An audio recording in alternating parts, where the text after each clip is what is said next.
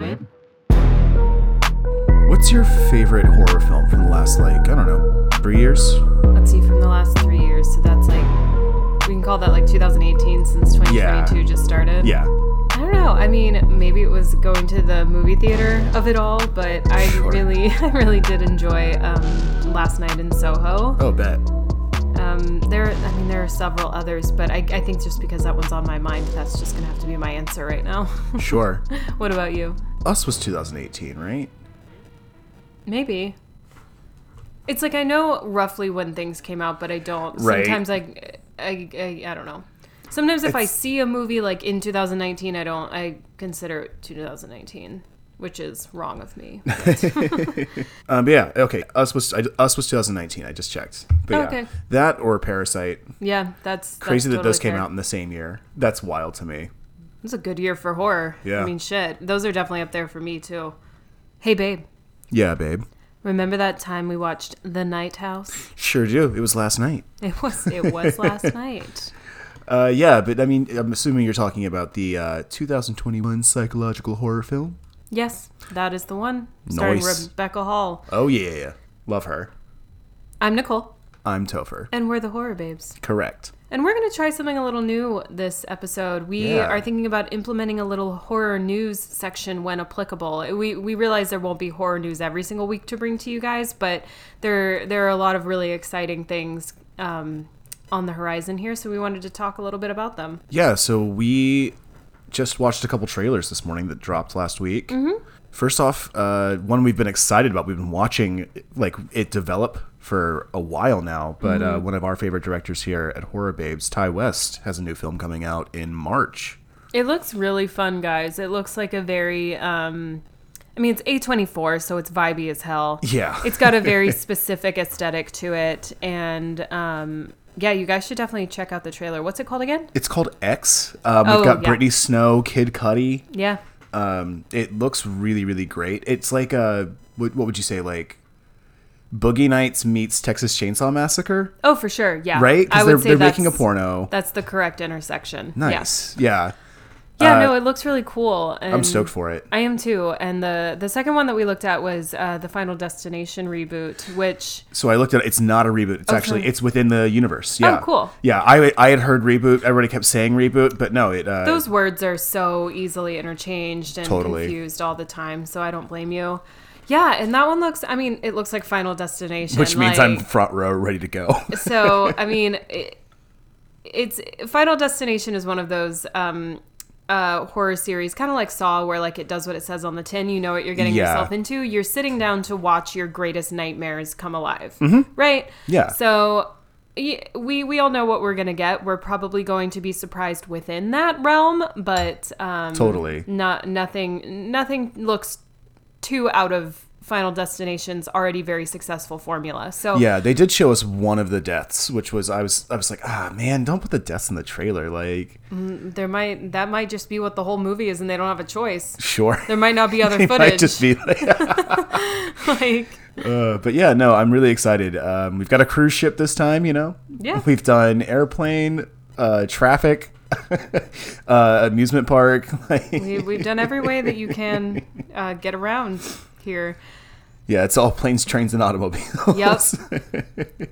so that's your horror news for this week Yeah, yeah, I'm excited. That's going to be out sometime this year. I don't think we have a release date yet. and for the Ti West film it's out in march Yeah, March 18th of Yeah. 2022. we'll definitely find our butts in some seats then at the theater. So, apart from that, in case you're new here, we're going to be following our same format as usual. I will let you know what that is. Topher will be taking us through who made this thing, shout out the cast and crew, and then I'll take us through the plot. Correct. And then in our third installment, we will be talking about said plot and themes of the movie. So, Topher, who made this thing? A guy, uh, it's, a, it's a team that like consistently works together. Okay. That's Um, yeah, pretty standard, yeah. yeah. Um, so David Bruckner was the director here. Uh, you would know him best from VHS, where he did uh, Amateur Night, mm-hmm. the first uh, uh, first segment of VHS. Right. with the demon. Um, that did get eventually uh, adapted into a full length film um, called Siren. Um, but yeah, he did the ritual for Netflix. Um, he has something. Uh, he had uh, VHS '94, which just came out last year as well. Um, and yeah, he's gonna he's on the helm for uh, Hellraiser, Nice. the new Hellraiser movie. Great. And then uh, Ben Collins and uh, Luke Piotrowski are the writers here. They have been they've worked with him consistently, like time and again. As you said, we've got Rebecca Hall in the lead as Beth. Um, she's probably best known for Iron Man three or The Town. Sure. She was also Vicky in Vicky Cristina Barcelona. Right. Um, she's a fantastic actor. I'm a big, big, big fan of hers. Oh yeah, I'll certainly stay tuned to hear me sing her praises. You know. Yeah. um, we've got Sarah Goldberg as her best friend, Be- uh, Claire. From uh, from Barry. Yeah, yeah. She plays Sally in Barry. Yeah. Uh, she's, Also a great actor. She's very good in that show. Yeah. She's very good in this too. She really is, yeah. We've got Evan Jonigkeit as the uh, dead husband. Sorry, spoilers. You Uh, might have you might know him from Sweetbitter. That's where I recognized him. He and I knew him Will. from uh, Days of Future Past. Yeah. Or he was also he was also in Easy for a long time, but yeah, he plays uh, Owen in this. Yeah. And then finally, it's really uh, we've only got like two other actors in here. Um, Stacy Martin as uh, Madeline, our uh, mysterious woman in the photos. Ooh. Um, again, fantastic. She was really solid in this. Um, I knew her from Nymphomaniac and this movie I really want to see, Vox Lux, where Natalie Portman plays a pop star. Um, and finally, for actors, we have the absolutely amazing, one of my favorite actors ever, Vondie Curtis Hall as Mel, Yep. her, uh, Beth's neighbor. Speaking of great actors, there we go. Yeah, like he hit. I mean, I know him best from uh, Romeo and Juliet, Yeah. the Baz Luhrmann one So good. where he plays Captain Prince, and he's so good. Romeo must be banished. um, the music was from Ben Lovett. Again, he works consistently with David Bruckner. Um, he did The Signal, which was Bruckner's debut feature. He did The Ritual. He did this uh, Wolf of Snow Hollow from Jim Cummings. Cinematographer was Elisha Christian, who has shot a lot of things. Um, he's been in the business forever. Um, but I would say his most famous is um, In Your Eyes, Okay.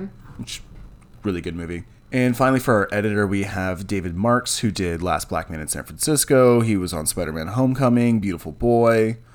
He's, again, like another guy who's just been here doing the shit for a while. Yeah. This originally premiered at Sundance of uh, 2020, but something happened right after. Right. Yeah. This came out. Um, it was it was supposed to be out at the same time as the movie we covered last week, uh, Censor. Mm-hmm. Um, and ended up doing exactly that. They both premiered at Sundance in 2020 and finally got a release uh, in the middle of uh, 2021. Yeah. Um, yeah, so this came out of August last year. It's a pretty long runtime. It's 110 minutes. Um, uh, and it made 15.2 back in box office. I'm not sure what the budget was, but I can't imagine it was too crazy. Yeah. No. I'd say at least probably made its budget back. Yeah. Um, but that's about enough from me right now. You want to tell us what happens in this movie? Sure. So, we know Beth, um, played by Rebecca Hall. She's just lost her husband, Owen, to suicide. Mm-hmm. She's devastated. She spends her nights drinking and going through Owen's belongings. She tries to seem stable and in control, but her friend Claire and neighbor Mel are very concerned for her. Owen's ominous suicide note You were right. There is nothing. Nothing is after you. You're safe now. Perplexes her. Yeah, Believe it or not. it's, it's a it's a strange note. She begins to suffer from strange supernatural events at night and finds a strange reversed floor plan for their house. yeah, because and, and to be clear, like Owen built the house. Yeah. This he designed it. He built it. Everything. Like this is supposed to be their place. Mm-hmm. And then one night she discovers a photo on his phone of a woman who looks kind of like her and suspects Owen was having an affair. And then after a night out with Claire, she's uh, Beth's pretty drunk. She reveals that she actually died for four minutes in a car accident a couple years ago and saw that there was nothing when she died. Yeah. Um. It's this reveal is. It, it's funny because it's just so melodramatic. As a con, like Oh yeah. I died for four minutes. A lot of this movie, or not a lot of it, some of it really feels like an episode of Criminal Minds or CSI. Yeah, a little Um, bit.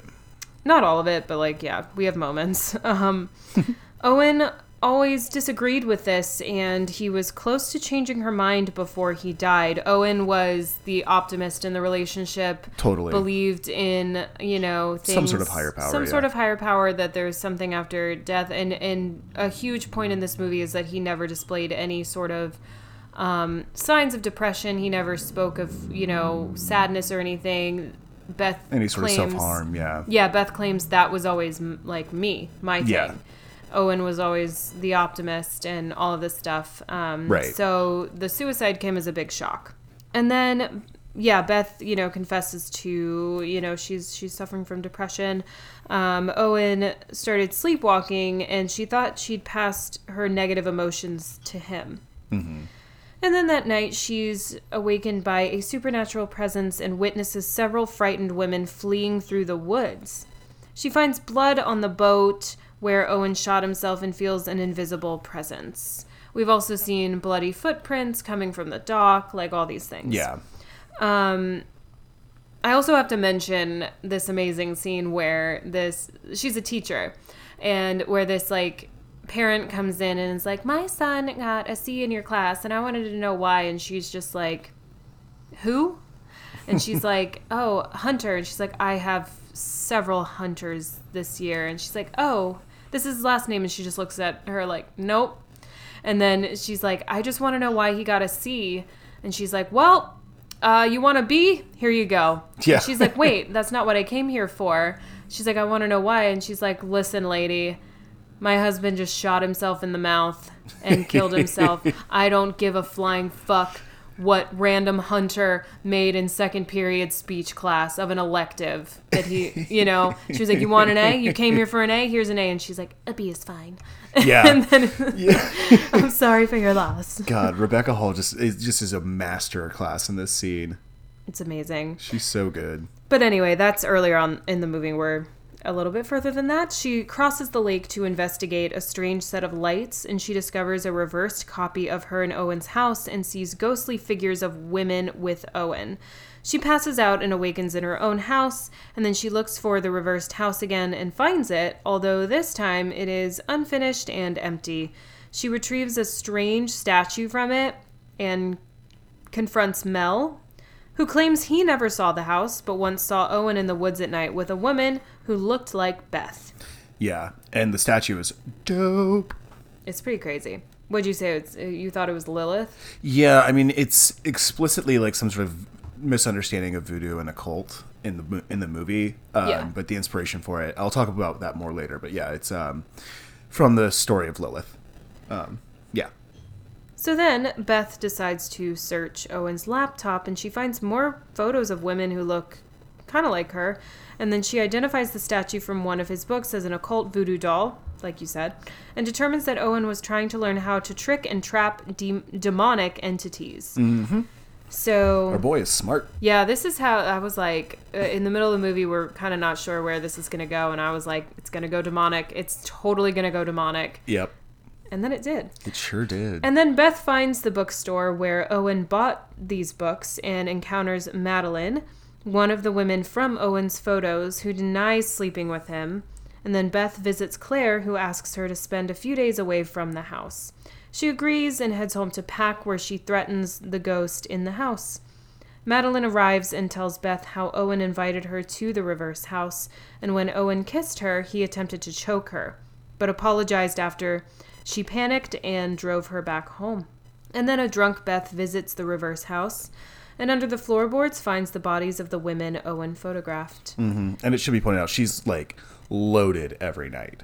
Oh yeah, Like she's she is pouring big old thirsty glasses of whiskey huge. and just downing them. huge. And then the invisible force caresses Beth and she hugs it, mistaking it for Owen's spirit, but the spirit reveals that it is not Owen and shows her visions of Owen attacking and murdering the women. Sheesh. This entity drags her through the house, reveals that it was what Beth saw when she died, and identifies itself as quote unquote nothing. It explains that it tried to convince Owen to kill Beth to bring her back to it, but he resisted. He built the reverse house and murdered the Beth lookalikes to try to trick Nothing, but Nothing realized the trick. It traps Beth in a position like a statue she had retrieved from the house. So this turns into like a weird like like love story, like where he was trying to protect her the whole time Yeah. by trying to tr- literally trick the devil. Like this is some Morticia Addams Gomez shit. Except they probably would just like do they would probably just kill each other and then go be with the devil. I was gonna say like they would probably just start a thruple with it. Yeah. Just like it is there, and they They'd fuck it. quote unquote tango with it. But yeah, no, I do like this sort of weird. We have the fucked up love story on both sides because Mm-hmm. nothing loves Beth in a fucked up way, Yeah. and Owen loves Beth in a very not fucked up way, d- d- but does power Has like to do fucked fucked up up things to protect her. Yeah. yeah. to protect their love, and it's very interesting. It is. And then the next morning, Claire arrives and sees evidence of a fight in the house. And then she discovers that the gun that Owen used to kill himself is gone. She rushes out to the dock with Mel, where they find Beth floating out in the boat with the gun. And we're kind of going back and forth between Nothing's dimension and real life, I suppose. Yeah, her sitting in the boat on the on the lake. Yeah, Yeah, so when we're in Nothing's dimension, the demon tries to convince Beth to join it and kill herself, but Beth decides to put the gun down and not kill herself, a triumph. And Ye- as soon as she moves the gun away from herself, Beth returns to the real world, where Claire is swimming towards the boat to save her. Once she's safe and on shore, uh, Beth sees the outline of the demon in the boat, and when Mel tells her there is nothing there, she replies, I know. oof. And that's the end of the movie. Yeah, yeah. This movie's got its moments. Uh, There's there's there's a there's a, the bones of something delicious here, right? Yeah, there's something. There's definitely something good here. There's also a little bit of a mess to clean up here. Yeah, Uh, it's, it's, good over. and It's bad. over long. It's a good one to talk about because i there are definitely good things about this movie, and there are definitely some things that could have been improved in this movie. So I'm gonna start with the positive things, the things that I feel really worked well in this movie, and then we can kind of get into What doesn't what could have been better. Yeah, Um, so first of all, like I said, um, Rebecca Hall is a force in this movie. She is an incredible actor. She was the perfect person for this movie because if you had a weak protagonist here, or yeah, if you had a weak protagonist, I don't even just mean acting, I mean someone who has a strong presence, this movie would fall apart. This movie unintentionally falls on Beth's shoulders here. yeah, it really does. And Rebecca Hall drove this movie and really made it what what it is. And on top of that, we've covered a lot of movies recently, like Saint Maud, um, and um, Censor. Censor, Yeah. where our protagonist becomes an unreliable narrator Yes. uh, we're questioning whether they're crazy, whether like what they see is real and whatnot. What Yeah. this movie does so so well, and what Rebecca Hall convinces us of so well, is we never mistrust her. No, we There- she we- is she is fully telling us the truth every, in every scene. We never have a reason to believe that she is crazy or that she shouldn't be trusted as our narrator because sure she spirals who wouldn't yeah, you've already been dealing with depression, and then your husband shoots himself. Like, Right. And all of this is unexpected. Everything's unraveling, all of these things. And then you start dealing with supernatural stuff. Like, sh- of course, she's spiraling, yes. But she never appears, even in her most, like, spiraled moment, she never appears unhinged. Yeah, even though like we know that she's like I said, she's constantly drunk. Yeah. doesn't matter. Like I still, I, I yeah, I completely trust that she is telling me the truth as best as she knows it in every scene. Yeah. And again, I don't think this would have worked with a with you know, an actor who isn't as strong as Rebecca Hall because she goes through all of the waves and the colors of grief all at the same time in one scene, you know, mm-hmm. like and and we see all of those colors and she plays it so well. Truly, truly, and I, I, I can't.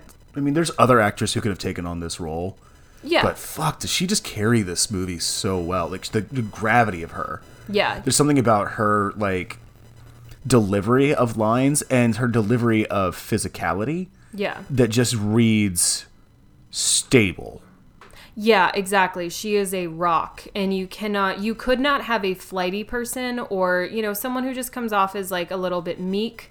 You couldn't. Yeah, that's the word I was looking for. Yeah, you could not have a meek actor in this role. No. I don't even think that someone like Anya Taylor Joy would work. Strong actor, just wrong vibe. Wrong vibe. Florence Pugh, same thing. Yeah, strong actor, wrong vibe. Yeah. It's something about I don't want to say th- this explicitly, but like something about like brunettes reads like it, it's it's a cultural thing, right? Where Mm-hmm. Yeah. we've been trained like in media, we've been trained that that's the way that strong people look. Um, but I would say like I I would also put like Lupita could have carried this movie, of course. Yeah. She's a fantastic actor, no Yep. Mm-hmm. problem. Like it's it's somebody with that sort of like Gravitas. yeah, Yeah. and they, everybody they picked for this, like almost everybody they cast in this movie has gravitas. Like, I would say Sarah Goldberg's the only one who doesn't really.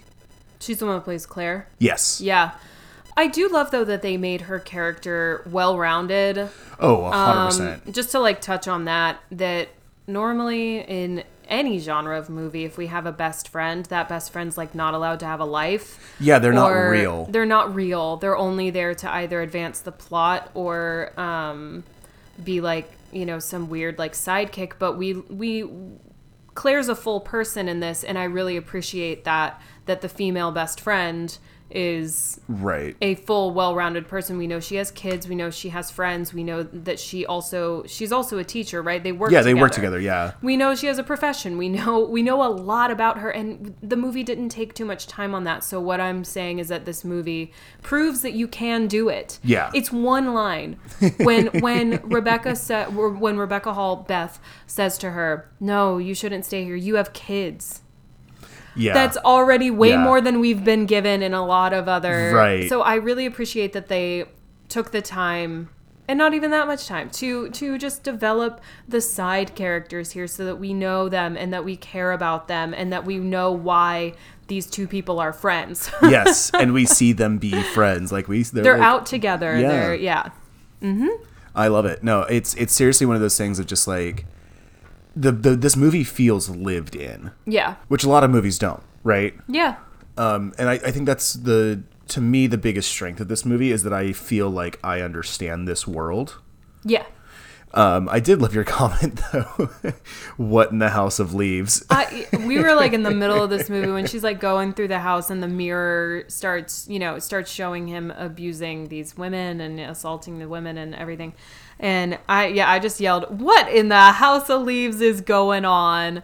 Because we have a reverse floor plan. We have like it all, you know, kind of comes together and makes sense at the end. And then she's always just like running through the house. We can see things through the mirror, but yeah, and it's it's dark. I'm just I just had to say it. What in the House of Leaves is going on? Hundred percent. But yeah, I think another one more point I want to make that I think is pretty pretty positive. I think it's kind of more of like a neutral point here because I do think that there are movies that do this better. This is in some way an allegory for grief, even like she's directly going through grief, but it also kind of um, tells us a lot about grief, right? Like I do think that Hereditary and um, Babadook Mm-hmm. do a better job w- of this, but um, this so this movie she doesn't leave the house right she doesn't go to stay at claire's immediately right. right she doesn't she almost does she's like packing to leave and then she But that's when Madeline shows up. Yeah. yeah she she is talking to the ghost too so it leads me to believe that she, in a way, in like a twisted way, doesn't mind being haunted because at least it means she's not alone. Yes. She, it's that, it's that holding on thing mm-hmm. where, of course, we learn that it's not actually Owen speaking to her, but she wants to believe that it is. That there is something beyond life, and if it is Owen's spirit, then fuck yeah, she's stoked. Like she got her the love of her life back, Yeah. in some form or another. And I think you're completely right about And that. And I think that that's what hooks her and ties her to this house for as long as she stays there because I think without the grief element, you learn your house is haunted. You're like, yo, who's got a couch I can craft on? like, I'll help you pay for stuff. Um, but anyway, I think that so for the first half of this movie, or maybe like, you know, the second third of this movie or whatever, I was thinking I was wondering where it was going to go. We'll get into kind of, you know, the the pacing of this movie and the structure Right. and the down, you know, kind of its downfall, but I so almost halfway through, I was I was wondering if maybe she's really searching and trying to find and put together all of these puzzle pieces because some there's a quote where uh, that someone has said where it's uh, if you're looking for something you're gonna find it. Right. you're gonna right. find something. So she wants to uncover his secrets because humans naturally like a narrative. Humans want a cause and effect. Humans want a reason for everything happening. We happening build a story around we build a story around things no matter what. It's just how our brains are wired. And so for a while there i was wondering maybe if she's really reaching here and really just trying to um, find meaning in all of this, which I think part of that is true. And I think that that's a part of grief here, where a lot of people are who are going through a very unfortunate time and they're grieving and all of this stuff. Um, they have to know why. There Yeah. has to be a reason why to find closure when sometimes just bad shit happens for no fucking reason. for no fucking chaos reason. is real. For no fucking reason. But I'm I, I think that she's really just the whole reason this movie even exists is she's searching for a reason of why he killed himself when he never showed any sort of signs of depression. He was the optimist in fact. He showed kind of, Mm-hmm. You know, the opposite of hopelessness and all of these things and then all of a sudden he, you know, Yeah. so I think that what um, is the catalyst for this movie is the human nature of wanting a cause and effect, a narrative, a reason why. Totally. It's um I that's again I we we're talking about the strengths of the movie right now and that's definitely one of them Mm-hmm. and again it comes through because of Rebecca Hall's performance. Yeah. And I think what is also great about this movie in the writing is that her friends, her family that she that lives around her, not gaslighting her. No, No. one says you're crazy. They're very concerned, but Yeah. nobody, everyone's listening to her. Yeah. Um that's what I that's sort of what I mean by lived in for this movie. Yeah. Is that it's a world that makes sense. And it's Yeah. a world where people take you at your word and believe the things you're saying. Again, that's why I don't that's we were talking about how she doesn't feel like an unreliable narrator. Yeah. That's why. Because Yeah. no one's telling her she is. That's true. This isn't it's not like in St. Maud or in Last Night in Soho. Yeah. Or in Censor where everybody's going, No, you're crazy. They're Mm-hmm. all going, Look, I will take you at your word that things are happening. It's nice to see that someone who's going through grief um, has supportive people, and it's nice to see that Yeah. in their in their lives. Where, I mean, maybe if she just all of a sudden started doing all of this and it wasn't from her husband, maybe they would be like, "Yo, Mm-hmm. Yeah, you're, you're, I think you're off the deep end a little bit." But I think because they know what she's going through and how. Um, I mean, it's it, it- grief is one of one of the craziest things to go through Mm-hmm. in your and and it never leaves you. So I think that they are just like, okay, she's. Um, we're gonna keep a close eye on her, but we're not gonna we're gonna listen and we're not gonna tell her one way or the other. We are just going to support her and keep an eye. Yeah. You know, Yeah. which is the right thing to do in this circumstance. Don't gaslight someone because that's going to make them push you away, and then you can't keep that close eye that you probably really Yeah. need to on this person. No, hundred percent. It is about it's it's there, there's some just clever writing in this movie. Like it Yeah. is it's smart. It's Yeah. a smart movie, and like having the inciting incident be a, a surprise uh, suicide, having her support system be like, you can take time, you can stay with me, you can do this. Mel coming over to check on her all the time, like that's good. Lived. That's again. That's that's back to that lived in thing. And then when you when we f- are feeling this grief and loss that all of us have felt in some way or another, Yeah.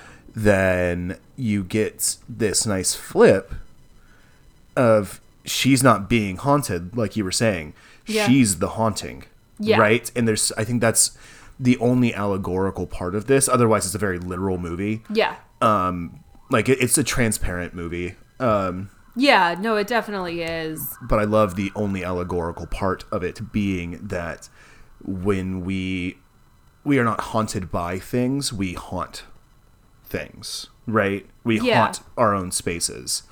Um my i mean shit my grandfather felt that way when my grandmother died. It was Mm-hmm. he felt like he was haunting the house. He didn't want to have the house anymore. It was theirs. Now he lives in an apartment. He doesn't haunt the apartment. The apartment doesn't haunt him it's a different space Absolutely. And again, I love the representation of what you should do when someone's grieving. Give them space to to speak, give them space to not speak, give them, you know. Um, so I, I really definitely appreciate that about this movie. And I don't know, moving on to maybe some of the things that didn't work as well. Yeah. So the pacing. Um, Yeah. The pacing is atrocious. This movie's It's 20 rough. minutes too long. E- easily yeah it's it's a little rough i i really by the second or third night whatever that she's haunting herself Mm-hmm. or having these these moments I, I didn't need any of that like i needed maybe one or two and make them It's make them overmaking its shorter point. it's over making Yeah. its point there and it yeah i i did not need all of that um i almost said content but it really isn't even content it's kind of fluff That's the exactly. It's because it's fluff. not scary. It's not especially scary. No. it's not.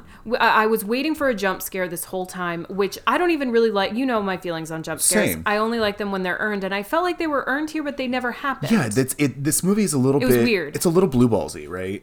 yeah, a little bit. And I, I, I hate that term as it like it exists, but that's what I, what we're describing. Like it is like it's an it's an it's a edging movie, and it never really Yeah. pays out. So it ends up being closer to just like a straight up and down drama with supernatural elements. For sure, for sure. and it- like it's not easy to scare us anymore. Yes, everybody gets desensitized, but there's plenty of movies that have done it.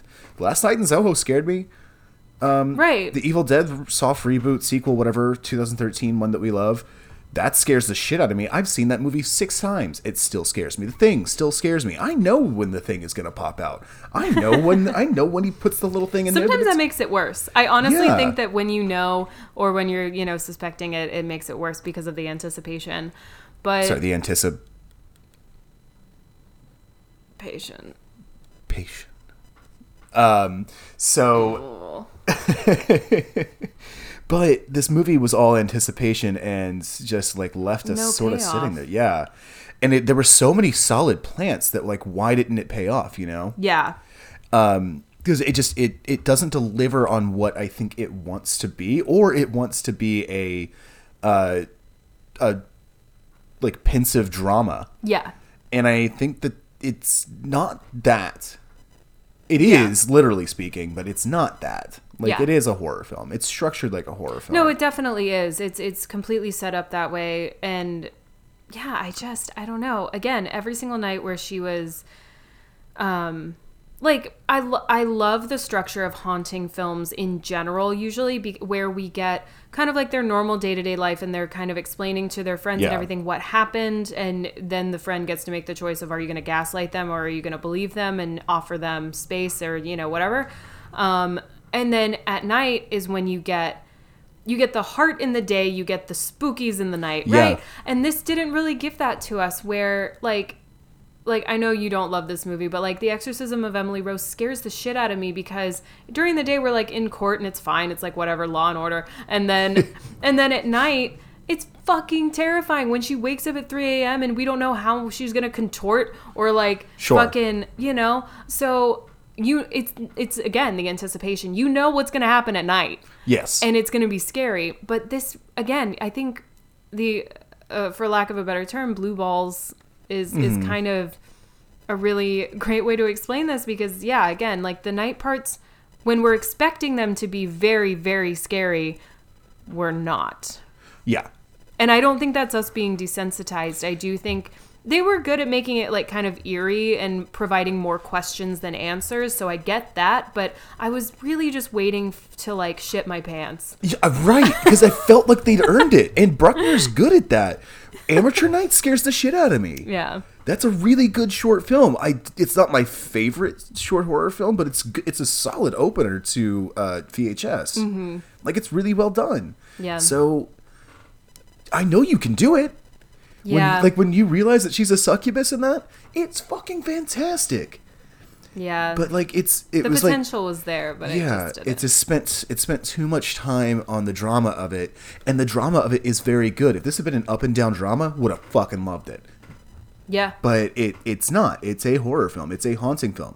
I love that it starts in medias res. That we don't get the I moved into a new thing and now I'm haunt now I'm being haunted. No, they've lived in that house together for years. He built it for her. I do love kind of the underlying heartbreaking um, idea that he knew this this whole time. Right. um, that this entity wanted her. And so he was tricking it this whole time with women that looked like her. And he was probably breaking his own heart having to seduce these He's- women, yeah, essentially. it sounds like he's a like to stand up guy. her. And then when you think back even further, he probably built this house so that she would be okay when he decided to off himself. Yeah. I mean, think about it. No, like, I, it's I heartbreaking fully believe that. and it's and and that is that is where when you kind of dig deeper into this movie you see again it, like it has a lot of heart it's doing a lot of things right but yeah the pacing the structure and just kind of the lack of spooky is is where its yeah. downfall really is it, it really didn't need to be as long as it was Yeah, and if it had been scarier, I would be fine with the length. oh yeah But if you, if like, it's 110 minutes is not long. it just It's felt long Yeah, that's it's, the problem It, it's close to two hours, fine, but like, it just felt like it was forever. it felt like it was never gonna make its point yeah, and it yeah, it was really that, and I just was like, when a movie feels like that, my immediate reaction is shit or get off the pot. yeah You know, I don't want it to go on forever because I want it to end. I was like, I wanted it to end, Mm-hmm. which sucks. That's a bad feeling to have in a movie. And even though I was enjoying a lot of it, there was too much of the same thing. yeah agreed Um, it's and it's just bad writing. Like that's how it goes, you know. Um, and sometimes you don't know that until you've shot the movie, you know. Yeah and Like i want to be clear read on the is- page. I'm sure if I read the script, I'd be like, "This is dope." Yeah, and I want to be clear this is definitely not the worst movie that we've seen even in the last year. Even in the last month, Yeah. because I is- I hated Censor. yeah, that Wanted to love it, great. fucking hated it. Yeah. So like I mean, take that for what it is, you know? It's this this movie's still worth watching for sure. And and I think that there is a diamond in here. There is there is a, a diamond in the rough if you strip away all of this That has been the um, th- that's been the unintentional theme of, of January, like December, has, January, yeah. yeah. Because we said the same about Saint Maud, we said the same about Censor. There is a golden nugget somewhere in here. Yeah, We there's a lot of to- promise, and and I Bruckner's a good director, and I I will watch whatever else he makes next. Yeah. Um, I liked the Ritual. Yeah, no, I'm not. I'm not writing anyone off Yeah, it's it's just one of these. based it's, on this movie. Yeah, I I definitely want more Rebecca Hall in horror films. yeah, no, she's great. She's a such a strong presence. It's Yeah, she just has a weight as an actor. yeah, that's hard to find and hard to capture. Um, but yeah, and the the shoot the shots were cool. Um, it's a little weak at points, but most of the cinematography I think is really strong, especially the final scene in the boat mm-hmm. with um, where it's cutting back and forth between Nothing's Dimension and, and the two moons, yeah, the two moons, the blood moon, and the and like the white moon. Yeah. yeah, Um, no, there's a lot like like you said, there's a lot of great things in here, but there's also a lot of shit. Um, yeah, I think yeah, primarily it comes down to structuring. It comes down to editing. It comes and and editing in the writing process, not in the uh, cutting room. yeah, So yeah, this statue, right? Yeah. Um, I, I teased freaky. it. Yeah. looks like terrifying. a weird yoga pose. Yeah. So it's a woman's body with nails uh, pierced through it.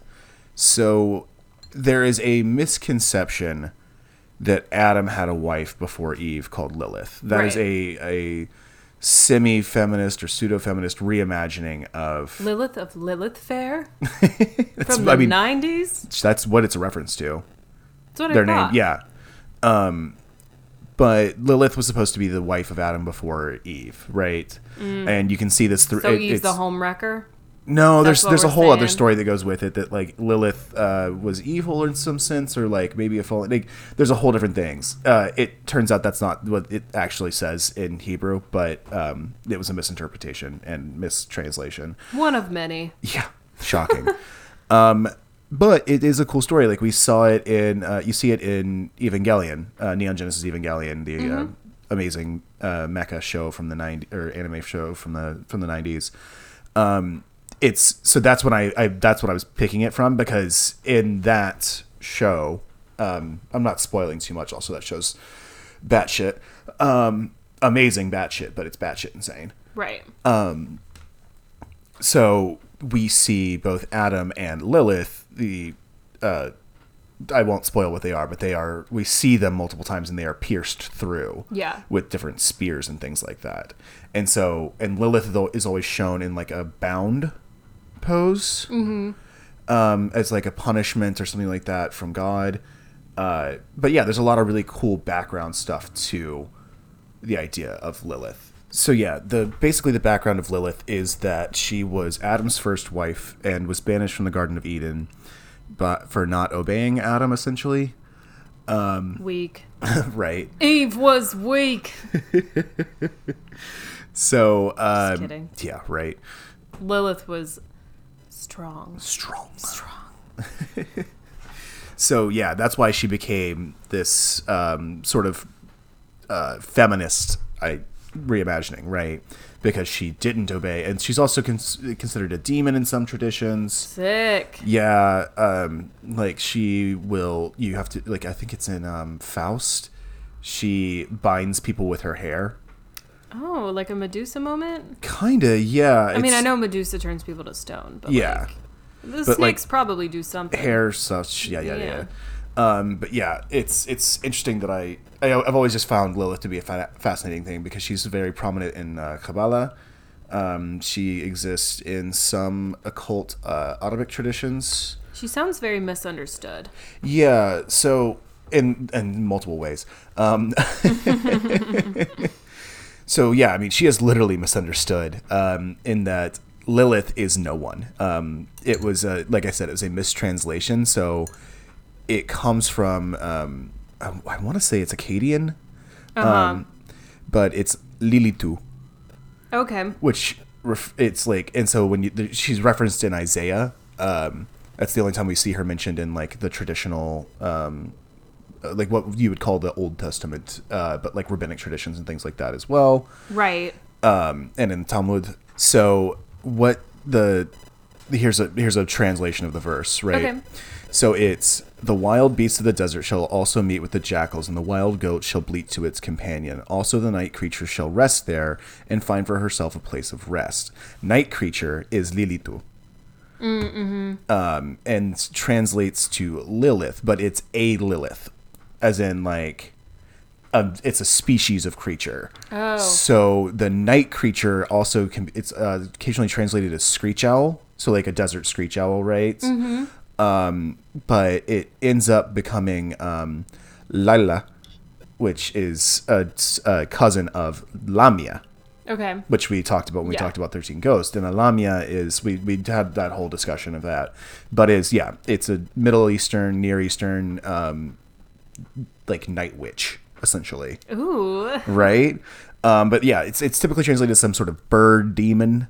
I'm gonna need someone to make a movie about that. Someone good, because that could easily be really terrible. Yeah, it could be awful, but it would be dope. What's um, skateboarding DJ girl walks alone, home alone and I doing? Uh, she could kill this. Uh, yeah. Ana Lily Amirpour, yes, that's her. please listen to our podcast So and hang out with us, but also Just blinked on that name, but yes, I nominate. skateboarding lady pimp. Listen, It's a perfect description. Don't get me wrong; it's just a funny one. listen. I nominate her. Uh, I'll second that. But yeah, so that's that's so yeah, it ends up being a mistranslation. Um, everybody's like, oh, Lilith is a person, and then there's a whole like rabbinic tradition around it, which comes into more scholarship, and then the idea of her being this feminist uh, icon comes around in like the late 19th, early 20th century, I want to say. But yeah, um, that's Lilith, Hey, girl. Nicole's new favorite thing. Maybe. I feel like anytime I talk about any sort of new witch or lady demon, you're just like horny. I wouldn't say horny, but like I I would. I mean you gotta feel some type of way when someone says Middle Eastern night witch. Like, come on. I'm not dead. Like fuck. Uh, But sorry, that's great. but yeah, that's about all I have to really say on this movie. Um, it's it's worth a watch. It's Yeah. certainly something with promise that yeah, it, it doesn't satisfy as much as it ought to. It is definitely yeah, edging the movie because I kept wanting I wanted jump scares and I did, and I've never felt that way in my entire life. it's fascinating. I don't know. what are your final thoughts? Sort of tie it up in a little bow. tying it up in a little bow, which I'm very bad at. Definitely worth a watch. But yeah, like you said, I wanted I wanted more from this movie and just like our unintended theme of January here, there is a nugget of gold in there. If, you know, which makes it worth the watch. I think it's a really interesting idea and maybe if that sparked an idea in someone else, we would get an even better movie. I don't know. Yeah, Um, but yeah, no, I um, acting phenomenal, writing and pacing and structure not so much. yeah, and like I said, there's some very clever moments in the writing. Yeah, Um, I think it's that not I- all bad. No, and I think that the, it's also well directed. Like I don't have an, I actually have no issue with the directing of this. Mm-hmm. Yeah. I think everything about the direction was perfect. I think it's the script that's not right. Yeah. So yeah, that that pretty much concludes it for me. So you guys know where to find us. We're on Instagram at Horror Babes Podcast. We're on Twitter at Horror Babes Pod, and we are on. We have a little website called uh, Just a little Horror one. Babes, just a little one. HorrorBabesPod.com. You can always find us there. Our DMs are always open for requests. We've gotten several from you guys, and we promise we are going to get to those eventually. And Actually, I think our next one is a request. might be, yeah. Um, so we're gonna, you know, we, we have you on our on our big long spreadsheet, and we promise we're getting to you. And um, yeah, if you're if you're enjoying this little podcast of ours, feel free to rate and review us on iTunes. And until next time, Bye, Bye, babes. babes.